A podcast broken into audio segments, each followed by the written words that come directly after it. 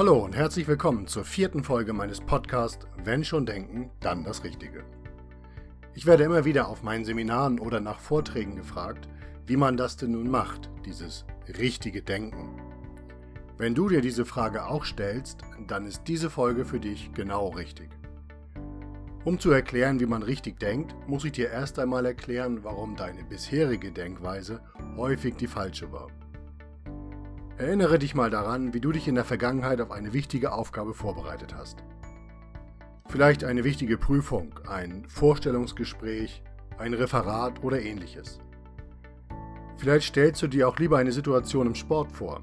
Vielleicht, dass du in der letzten Minute des Spiels den entscheidenden Elfmeter oder den entscheidenden Freiwurf verwandeln oder als Torwart halten sollst.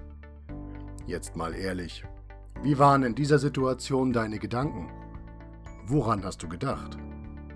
Viele denken in diesen Situationen ungefähr so. Hoffentlich sitze ich nicht in der Prüfung und mir fällt gar nichts ein. Hoffentlich schwitze ich nicht so im Vorstellungsgespräch.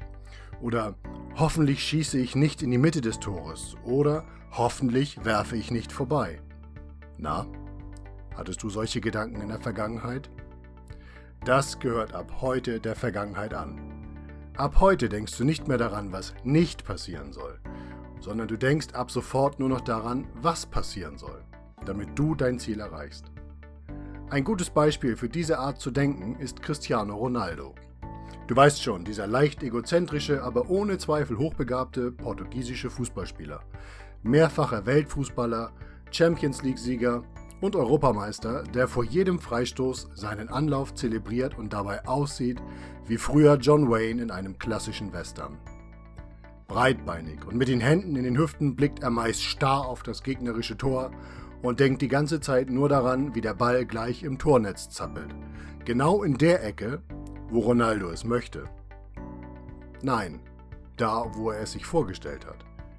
Er hat es visualisiert, er hat sich vorgestellt, wie der Ball schnurgerade ins Tor fliegt. Unhaltbar natürlich. Genau das ist sein Erfolgsgeheimnis. Das ist das Erfolgsgeheimnis der meisten erfolgreichen Menschen. Nicht nur im Sport.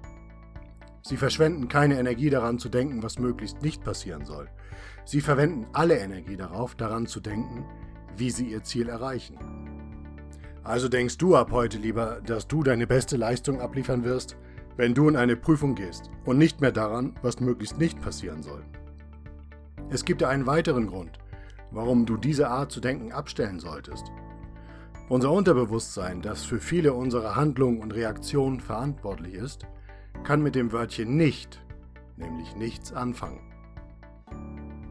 Ein Beispiel. Sagt einem Kind, es soll sich nicht dreckig machen. Was passiert? Richtig, es macht sich dreckig. Wenn du dir selbst sagst, bloß nicht kleckern, was passiert?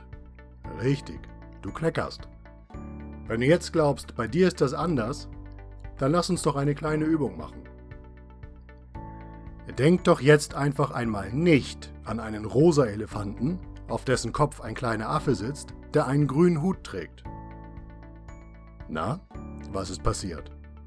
Genau, Du hast mit ziemlicher Sicherheit zumindest einen Elefanten oder einen Affen mit Hut gesehen. Siehst du? Verschwende deine Energie nicht mehr damit, daran zu denken, was nicht passieren soll. Nutze deine Energie dafür, deine Ziele zu visualisieren. Stell dir vor, wie du die Prüfung bestehst, den Elfmeter verwandelst. Mach es wie Cristiano Ronaldo. Sei von dir überzeugt. Lass keinen Platz für Zweifel. Denke das Richtige. Genießt das Leben. So, das war die vierte Folge meines Podcasts Wenn schon denken, dann das Richtige. Ich hoffe, sie hat dir gefallen und du kannst daraus etwas Positives für dich ziehen. Wenn sie dir gefallen hat, hinterlass mir auf Facebook oder Instagram gerne einen Kommentar.